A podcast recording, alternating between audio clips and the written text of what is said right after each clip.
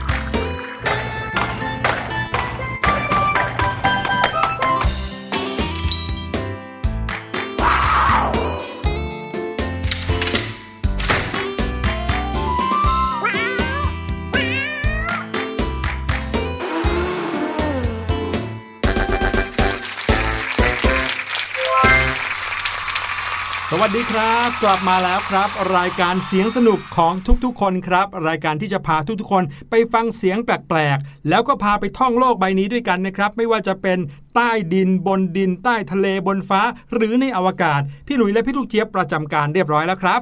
แล้ววันนี้นะคะเสียงสนุกของเราค่ะ มาในช่องทางเดิมเนาะนั่นก็คือทาง Thai PBS Podcast นะคะ หรือว่าทางหน้าเว็บไซต์ thaipbspodcast.com ค่ะ แต่สิ่งที่ไม่เคยเหมือนเดิมเลยนะ ก็คือเรื่องราวความสนุกสนานน่าสนใจ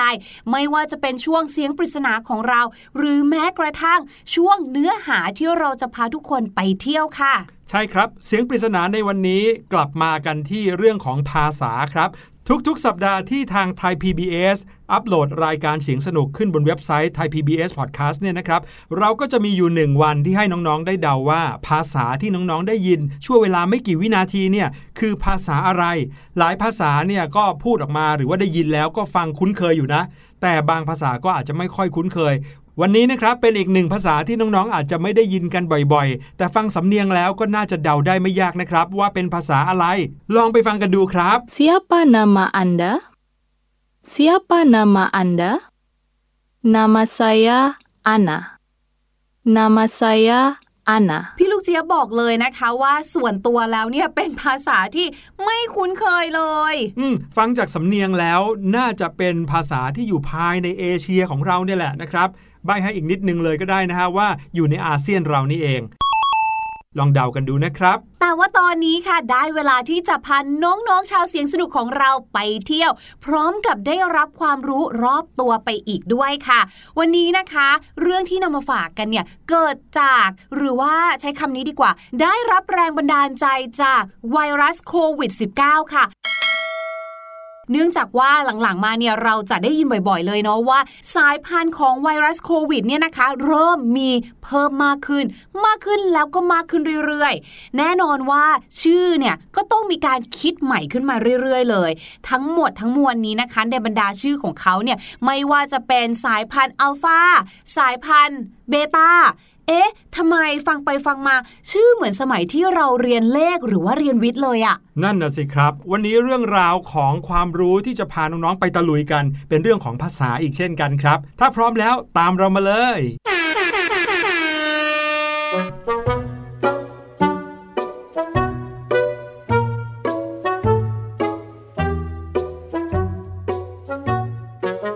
อย่างที่ได้เกริ่นกันไปก่อนหน้านี้ละครับว่า ชื่อเรียกของเชื้อไวรัสโควิด -19 นะครับซึ่งก็มีหลายสายพันธุ์ โดยเฉพาะอย่างยิ่งพอมีการคิดค้นวัคซีนขึ้นมาป้องกันเชื้อไวรัสโควิด -19 เนี่ย เจ้าเชื้อไวรัสก็กลายพันธุ์ไปเรื่อยๆ ก่อนหน้านี้นะครับในข่าวเขาบอกว่าเป็นสายพันธุ์ของประเทศใดประเทศหนึ่ง เช่น สายพันธุ์อินเดียบ้าง สหรัฐอเมริกาบ้าง อังกฤษบ้างนะครับ แต่ว่าก็มีการเปลี่ยนชื่อกันอย่างเป็นทางการแล้ว เพราะว่าถ้าพูดว่าเป็นเชื้อไวรัสสายพันธุ์ประเทศไหนๆเนี่ย ก็ดูเหมือนกับว่าประเทศนั้นเป็นต้นกำเนิดของแหล่งเชื้อไวรัสครับ ซึ่งดูเหมือนเป็นการกล่าวโทษกันเกินไปครับ พอมีการตั้งชื่อแบบใหม่ขึ้นมา คราวนี้ชื่อเรียกของเชื้อไวรัสที่เป็นสายพันธุ์ต่างๆ เริ่มที่จะคุ้นหูเรามากขึ้นครับ และชื่อเรียกเหล่านั้นจริงๆแล้วคือ ชื่อของตัวอักษรกรีกครับน้องๆ คำถามคือทำไมไม่ใช้อักษรภาษาอังกฤษอย่างเดียวไปเลยล่ะคะ เพราะว่าดูแล้วเนี่ยคนน่าจะคุ้นเคยมากกว่า ใช่พี่หลุยเคยได้ยินนะ อย่างเชื้อไข้หวัดบางสายพันธุ์เนี่ยเขาก็เรียกว่าสายพันธุ์ A สายพันธุ์ B เนาะอืมแต่นี่เรียกเป็นตัวอักษรภาษากรีกเลย นั่นน่ะสิอัลฟาเบต้าแกมมาถ้าไม่บอกว่านี่คือ ชื่อของหรือว่าสายพันธุ์ของไวรัสนะคะ พี่ลูกเจี๊ยบนึกว่าเขากำลังพูดถึงเรื่องวิทยาศาสตร์อยู่ด้วยซ้ำนั่นน่ะสิ แล้วพอลองคิดๆตามไปดูนะครับก็จะรู้สึกว่าชื่อของตัวอักษรกรีกเนี่ยถูกนำมาใช้ตั้งเป็นชื่อของอะไรตั้งหลายอย่างครับ อืม มีคนเคยบอกว่าถ้าสมมติว่าเราเนี่ยนะ ใช้ชื่ออักษรภาษาอังกฤษที่มีแค่พยางค์เดียว แล้วก็ใช้สระเหมือนเหมือนๆกันเนี่ย บางทีเสียงที่ฟังเนี่ยอาจจะเกิดการสื่อสารผิดพลาดได้ เช่นสมมติเราบอกว่าสายพันธุ์ B อะบางคนอาจจะได้ยินเป็นฮะอะไรนะ ดีเหรอ หรือว่า P นะ หรือว่า T นะ หรือว่า V อืมแบบเนี้ยค่ะพี่หลุยเจอปัญหานี้บ่อย ๆ เลยละครับโอ้เวลาที่คุยโทรศัพท์แล้วจะต้องบอกอีเมลของเรากับคนอื่นๆเนี่ยใช่ทางโทรศัพท์นะ โอ้โห จะจดกันผิดประจำเลยจริง เพราะว่าเราต้องสะกดเป็นตัวอักษรภาษาอังกฤษนะ ค่ะ เขาถึงได้บางทีเนาะมีการแบบว่า P เหรอคะ P หรือ B P โปแลนด์อืมอะก็จะได้เห็นภาพว่าอ๋อสะกดแบบประเทศโปแลนด์ต้องเป็นครับตัว P นะ แบบนี้เอสสิงคโปร์กับใช่เอสฮ่องกงถูกต้องถือว่าถ้าเกิดว่าพี่ลูกเจี๊ยบไม่มีความรู้รอบตัวเรื่องประเทศนี่ก็ไม่ได้เหมือนกันนะใช่สิครับ และนี่เชื่อไหมครับว่าเป็นสาเหตุหนึ่งเลยครับ ที่เขานำเอาชื่อของบรรดาตัวอักษรกรีกเนี่ยมาใช้แทนการเรียกชื่อต่าง ใช่ อย่างในวงการทหารหรือแม้กระทั่งในแวดวงของการบินเนี่ยนะคะเขากำหนดเอาไว้เลยนะคะ ว่าเวลาที่พูดสะกดเป็นตัวอักษรเนี่ยให้ใช้รหัสเดียวกันคำว่ารหัสเดียวกันก็คือเขาเรียกว่าเป็น NATO Phonetic Alphabet ค่ะ ก็คือตัว A หลายๆ คนอาจจะบอกว่า A Apple ไม่ใช่นะคะอืมแต่เป็น A Alpha B Bravo C Charlie D Delta แบบเนี้ยๆใช่ครับ แล้วก็มีครบทั้ง 26 ตัวอักษรเลยนะ ใช่ เรียกกันไปแบบนี้ฮะ และ A alpha D delta อย่างเงี้ยสองคำนี้ก็มาจากอักษรกรีกนั่นแหละค่ะนี่คือการนำเอาตัวอักษรกรีกมาใช้แก้ปัญหาในการสะกดด้วยภาษาอังกฤษนะครับ เพราะว่าตัวอักษรกรีกเนี่ยจะไม่มีทางเกิดปัญหาแบบนี้ได้เลยครับ เพราะว่าชื่อตัวอักษรส่วนใหญ่แล้วมี 2 พยางค์ อย่างตัวอัลฟาเนี่ย ถ้าพูดว่าอัลฟาออกมา คนไม่มีทางฟังเป็นอย่างอื่นได้เลยนะ โอกาสเรียกผิดพลาดก็เลยมีน้อยมากครับ แต่ว่าเอาเข้าจริงแล้ว อักษรกรีกที่ถูกนำมาใช้ตั้งชื่อบ่อยที่สุดนะ ก็มีอยู่ 4 ตัวนี้แหละอัลฟาเบต้าแกมมาเดลต้าถามว่าทำไมถึงเป็น 4 ตัวนี้ ก็มีเหตุผลง่าย ๆ ครับอักษร 4 ตัวนี้คืออักษร 4 ตัวแรกอยู่ในอันดับต้นๆของภาษากรีก โอกาสที่คนจะพูดถึงก็บ่อยกว่า บางทีมี 2 อันดับ 3 อันดับ 4 อันดับเนี่ยก็คงจะไม่พ้น 4 ชื่อนี้นะครับจริง ๆ แล้วตัวอักษรกรีกมีถึง 24 ตัวครับ และใน 24 ตัวนี้ ก็มีชื่อเรียกเป็น 1 พยางค์บ้าง 2 พยางค์บ้าง 3 พยางค์ก็มีมในวงการวิทยาศาสตร์ หรือว่าเทคโนโลยีเองเนี่ยนะคะ ถ้าเกิดว่าเขาเนี่ยต้องการที่จะตั้งชื่อรหัสของอะไรสักอย่างให้มีความโดดเด่นเนี่ยเขาก็จะใช้อักษรกรีกแทนที่อักษรภาษาอังกฤษเนี่ยแหละค่ะ อย่างที่พี่หลุยบอกก็คือ เพื่อให้เรียกชื่อได้ง่ายมากขึ้นแล้วก็จำได้ง่ายมากขึ้นด้วยอะตัวอย่างชัดๆเลยนะคะ ก็คือบรรดาตัวแปรต่างๆ ในทางคณิตศาสตร์ แล้วก็ฟิสิกส์นั่นแหละค่ะ สัญลักษณ์ที่เราจะเห็นว่าเขียนยากๆกันนะเนาะเช่นอืมตัวที่คล้ายๆ กับรูปกระโจมก็คือเป็นเหมือนสามเหลี่ยมแบบเนี้ยค่ะ แต่ไม่มีฐาน หรือตัวแลมดาเนี่ยก็คือหมายถึงความยาวคลื่นอย่างเงี้ยค่ะ หรืออีกหนึ่งตัวที่หลายๆ คนน่าจะคุ้นเคยนะคะ ก็คือเหมือนเป็นตัว M ตะแคงข้าง อ่าตัวนั้นก็คือซิกมาก็หมายถึงผลรวมของข้อมูลทั้งหมดแบบเนี้ยเป็นต้นอ้อแล้วก็มีอีกตัวหนึ่งค่ะ ก็คือตัวโอเมก้าอันนี้ไม่ใช่สารอาหารที่อยู่ในไข่ไก่แต่อย่างใดนะคะ แต่ว่าตัวโอเมก้าเนี่ยมีลักษณะเหมือนกับเป็นรูปไข่นั่นแหละค่ะ แต่ไม่มีฐานนะคะ แล้วด้านข้างซ้ายขวาที่ฐานของเขาเนี่ยเป็นเหมือนแขนสองข้างยื่นออกไปนิดนึงเนี่ยแหละค่ะ คล้ายๆ เกือกม้า ใช่แล้วค่ะ อันนี้นะคะ หมายถึงความต้านทานนั่นเอง และตัวอักษรกรีกอีกตัวหนึ่งครับ ที่เชื่อว่าหลาย ๆ คนน่าจะคุ้นเคยตั้งแต่สมัยประถมกันเลย ก็คือตัวอักษรพายครับตัวอักษรพายเนี่ยเรามักจะคุ้นเคยกัน เมื่อเรื่องราวนั้นเกี่ยวกับวงกลม เช่น การหาเส้นรอบวง หาพื้นที่วงกลม ก็จะมีตัวแปรที่เป็นรูปพายเนี่ยเข้ามาพายเนี่ย คือตัวอักษรหนึ่งในภาษากรีกครับ อืม จริงๆ แล้วเนี่ยไม่น่าจะแค่ในแวดวงของวิทยาศาสตร์เทคโนโลยีเนาะพี่ลูกเจี๊ยบว่าในกลุ่มของดาราศาสตร์พี่ลูกเจี๊ยบก็เคยเห็นเหมือนกันนะว่าเขาอะเอามาตั้งชื่อดาว อืมแล้วก็จะไล่ลำดับอักษรกรีกเนี่ยนะคะ ตามความสว่างของดาวนั้นๆ ด้วยนะ ก็คือดาวที่อยู่ในหมู่ดาวหนึ่งเนี่ย เช่น กลุ่มดาวเหนือมี 7 ดวงใช่ไหมครับ เขาก็จะเรียงลำดับตามความสว่างโดย ขึ้นต้นชื่อดาวนั้นด้วยตัวอักษรกรีก สว่างสุดจะเป็นอัลฟาสว่างรองลงมาจะเป็นเบต้าแล้วก็แกมมาแล้วก็เดลต้าไล่ลงมาเรื่อยๆนะครับนอกจากนำมาตั้งชื่อดวงดาวแล้วนะคะ เกี่ยวกับเรื่องของพายุ เขาก็นำเอาชื่อกรีก หรือว่าตัวอักษรกรีกเนี่ยนะคะ มาตั้งชื่อพายุเฮอริเคนเหมือนกัน ปกติเนี่ยจะมีชื่อในลิสต์เนี่ยนะคะ ทั้งหมด 21 ชื่อ และชื่อพายุปกติแล้วเขาจะตั้งเป็นชื่อผู้หญิงด้วยนะ ก็คือเป็นเพศหญิง แต่ถ้าปีนั้นเนี่ยมีพายุมากกว่า 21 ลูกค่ะ เขาก็จะเอาอักษรกรีกเนี่ยมาตั้งเพิ่มอะสมมุตินะคะในปี 2020 ที่ผ่านมา มีพายุทั้งหมด 30 ลูก แปลว่าเกินมา 9 ลูกแน่ครับ ก็เลยนำเอาอักษรกรีกมาตั้งเพิ่มนะคะทำให้มีพายุเนี่ยไปถึงชื่อไอโอตากันเลยค่ะไอโอตาเนี่ยก็คือเป็นตัวอักษรกรีกนะ เป็นตัวที่ 9 อย่างที่บอกว่าทั้งหมดพายุเนี่ยมี 21 แต่ปี 2020 มี 30 แปลว่าเกินมา 9 ก็คือตัวอักษรตัวที่ 9 ในภาษากรีกนั่นเองค่ะ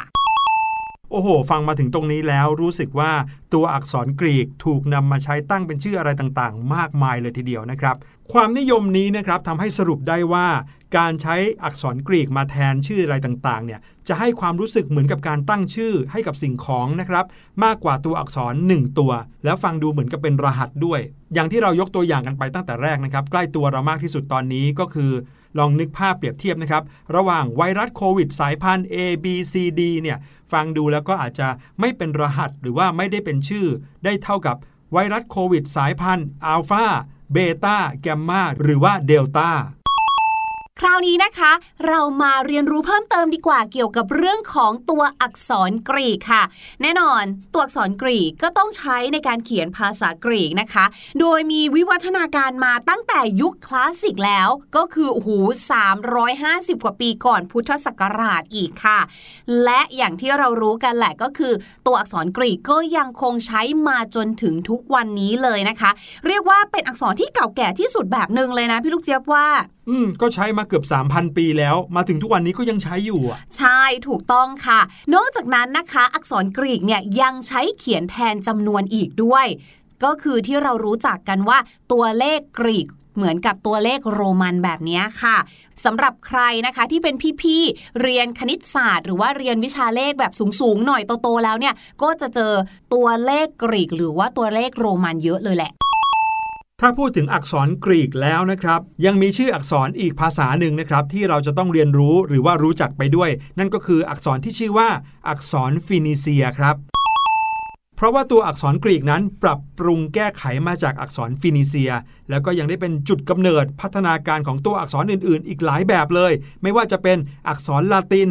อักษรคอปติก หรือว่าอักษรอาร์เมเนีย พวกนี้เป็นอักษรโบราณที่ใช้กันในภูมิภาคตะวันตกทั้งนั้นเลยนะครับ และนี่ก็คือเรื่องราวของตัวอักษรกรีก ที่ทำให้น้องๆ รู้จักชื่อของไวรัสโควิดสายพันธุ์ต่างๆ ในประเทศไทยเรา หรือว่าในโลกนี้เพิ่มมากขึ้นครับ เอาล่ะพาน้องๆ ไปฟังเพลงดีกว่านะครับ และเดี๋ยวกลับมาจะมีภาษาอังกฤษดีๆ จากเพลงเพลงนี้ด้วย กับเพลงที่มีชื่อว่า ตาดูหูฟังครับ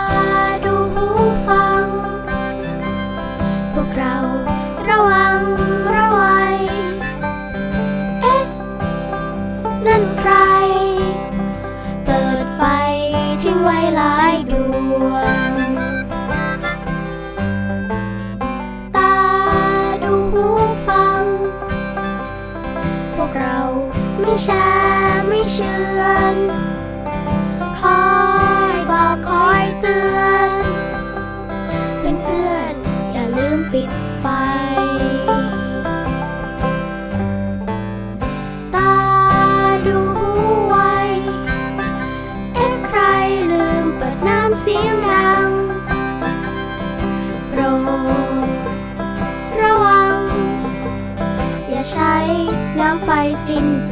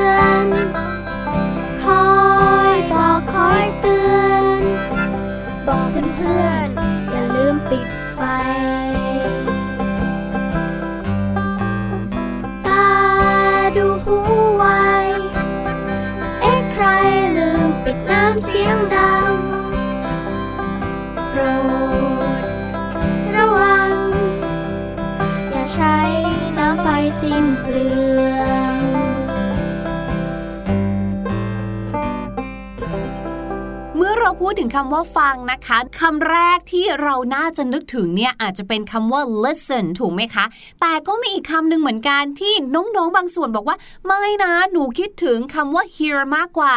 วันนี้พี่ลูกเจี๊ยบก็เลยอยากจะมาชวนทุกคนค่ะ เปิดหูไปด้วยกันค่ะว่า เอ๊ะ hear กับ listen to นั้นใช้ต่างกันอย่างไรนะคะ ถ้าเราจะเอาคำแปลเนี่ย hear เนี่ยหมายถึงได้ยิน แต่คำว่า listen to เนี่ย แปลว่าฟังนั่นเอง ถ้าเอาแค่ภาษาไทยเนี่ย hear ก็น่าจะหมายถึงเสียงที่ผ่านเข้ามาในหูของเราเองเนาะเราไม่ได้ตั้งใจที่จะแบบว่าฟัง ดังนั้นเวลาที่คุณแม่นะคะ อยากจะถามว่านี่ฟังอยู่หรือเปล่าเนี่ยอาจจะถามว่า are you listening to me คุณแม่อาจจะไม่ถามว่า do you hear me แบบเนี้ยค่ะ แต่เป็น are you listening to me นะคะ แต่เวลาที่ในหนังสมมุติว่านางเอกหมดสติไป พระเอกก็พยายามที่จะเรียกเรียกชื่อ พระเอกก็จะถามว่า do you hear me คือแบบ ได้ยินเสียงไหมได้ยินเสียงที่ฉันเรียกเธอหรือเปล่านะคะ แต่ไม่ได้หมายถึงให้นางเอกนั้นตั้งใจฟังว่าพระเอกพูดว่าอะไร พระเอกก็จะไม่ถามว่า are you listening to me อ่านี่คือความแตกต่างเบื้องต้นก่อนนะคะ ของคำว่า hear กับ listen to ค่ะ หรือบางทีเนี่ยนะคะ คุณแม่ถือของเข้ามาเยอะแยะไปหมดเลย เราก็ไม่ทันได้ยินเลย เราก็เลยบอกคุณแม่อุ้ยคุณแม่คะ sorry I didn't hear you come in sorry I didn't hear you come in อุ้ยหนูขอโทษ หนูไม่ได้ยินเลยว่าคุณแม่เดินเข้ามาบ้านแล้ว ก็เลยไม่ได้แบบว่ารีบออกไปช่วยเปิดประตูถือของให้นะคะ หรืออีกหนึ่งตัวอย่างของการใช้ listen to นะคะ ก็คือเวลาที่เราเรียนออนไลน์เนี่ยนะคะ บางทีก็ใช้พลังงานมากเลยนะ It's hard to listen to the teacher when I feel tired It's hard to listen to the teacher when I feel tired ยากเหมือนกันนะที่จะแบบตั้งใจฟังสิ่งที่คุณครูสอนเวลาที่เราเนี่ยเหนื่อยเหนื่อยเวลาเรียนออนไลน์ติดติดกันแบบนี้ค่ะ โอ้โห พอพูดถึงเรียนออนไลน์แล้วเนี่ยนะครับพี่หลุยเห็นใจน้องๆ มากเลย สิ่งที่จะต้องใช้ในการเรียนออนไลน์ก็คือการ listen to ซึ่งก็เป็นสิ่งที่จำเป็นมากๆสำหรับนักเรียนนะครับ ไหนๆนะคะ เราก็พูดถึงเรื่องของการฟังใช่ไหมไม่ว่าจะเป็น hear หรือว่า listen นะคะ พี่ลูกเจี๊ยบก็เลยอยากจะเอาสำนวนเล็กๆ น้อยๆ ค่ะ ที่พี่ลูกเจี๊ยบเชื่อว่าเป็นสำนวนที่ใช้ได้จริง แล้วก็เจอได้จริง ๆ ในชีวิตประจำวันนะคะ ยกตัวอย่างเช่นค่ะ ในคาบภาษาอังกฤษนะคะ ถ้าเกิดว่าใครได้เรียนกับครูที่เป็นชาวต่างชาติ หรือแม้กระทั่งบางทีคุณครูคนไทยเนี่ยที่พูดภาษาอังกฤษกับนักเรียนเนี่ยอาจจะพูดประโยคนี้เหมือนกันนะคะ เวลาที่เข้าห้องเรียนมาแล้วเนี่ยคุณครูอยากให้เด็กๆเนี่ยนะคะ ตั้งใจฟังหน่อยสนใจคุณครูหน่อยก็จะบอกว่า okay everybody listen up L I S T E N listen เว้นวรรคนะคะ U P up listen up เนี่ยนะคะก็คือคนพูดเนี่ยนะเขาอยากให้เราเนี่ยช่วยฟังหน่อยตั้งใจฟังหน่อยค่ะ ถ้าพูดถึงคำศัพท์ หรือวลีที่เป็นทางการหน่อยก็คือ attention please attention please นะคะ เวลาที่เราเดินในห้างสรรพสินค้าใช่ไหมประชาสัมพันธ์ก็จะพูดประโยคนี้ เพราะว่าต้องการที่จะสื่อสารกับชาวต่างชาติว่าเฮ้ยยูเรามีเรื่องสำคัญจะประกาศนะ อะไรก็ตามที่ยูฟังอยู่ อย่าลืมแบ่งสมาธิมาฟังที่เราพูดด้วยนะ แต่ถ้าเกิดว่าเป็นภาษาพูดธรรมดานะคะ เราก็จะใช้คำว่า listen up ได้เหมือนกันค่ะ อีกหนึ่งสำนวนนะคะที่อยากนำมาฝากกันก็คือ hear me out นั่นเองค่ะ hear me out เนี่ยก็คล้ายๆกับ listen to me นั่นแหละค่ะ ก็คืออยากให้คู่สนทนาของเราอะเขาช่วยตั้งใจฟังเราหน่อย เพียงแต่ว่าเวลาที่เราใช้ hear me out เนี่ยนะคะ โดยส่วนมากเนี่ยหมายถึงว่าเราเนี่ยมีเรื่องที่จะอธิบาย อาจจะเป็นการอธิบายการกระทำของเรา หรืออธิบายสิ่งที่ทำลงไป อยากให้เขาช่วยตั้งใจฟัง หยุดฟังเราก่อน อย่าเพิ่งมาด่วนตัดสินเราแบบนี้เป็นต้นค่ะ แต่เชื่อว่าตอนนี้น้องๆทุกคนคงจะ listen up พี่ลูกเจี๊ยบอยู่แน่นอนเลยใช่ไหมครับได้เวลาที่เราค่ะจะไป listen to หรือว่าตั้งใจฟังเสียงปริศนากันอีกสักหนึ่งรอบค่ะ เพื่อที่จะได้มาตอบกันค่ะว่า เอ๊ะ เสียงที่เราได้ยินประโยคที่เราได้ยินนั้นเนี่ย น่าจะเป็นประโยคในภาษาอะไรค่ะ Siapa nama Anda? Siapa nama Anda? Nama saya Ana. Nama saya Ana. และประโยคที่น้อง ๆ ได้ยินเมื่อสักครู่นี้นะครับ เป็นประโยคภาษาอินโดนีเซียครับ ประโยคเมื่อสักครู่นี้นะครับ เขาพูดว่า what is your name คุณชื่ออะไร แล้วก็ตอบว่า ฉันชื่อแอนนานะครับ มีใครเดาถูกกันบ้างหรือเปล่า วันนี้รายการเสียงสนุกหมดเวลาอีกแล้วละครับ พี่หลุยและพี่ลูกเจี๊ยบต้องขอลาน้อง ๆ ไปก่อนนะครับ คราวหน้า เสียงสนุกจะมีอะไรสนุกสนุกๆมาฝากน้องๆก็อย่าลืมติดตามกันนะครับ วันนี้ลาไปก่อนแล้ว สวัสดีครับ สวัสดีค่ะสบัดจินตนาการ สนุกกับเสียงเสริมสร้างความรู้ในรายการ เสียงสนุก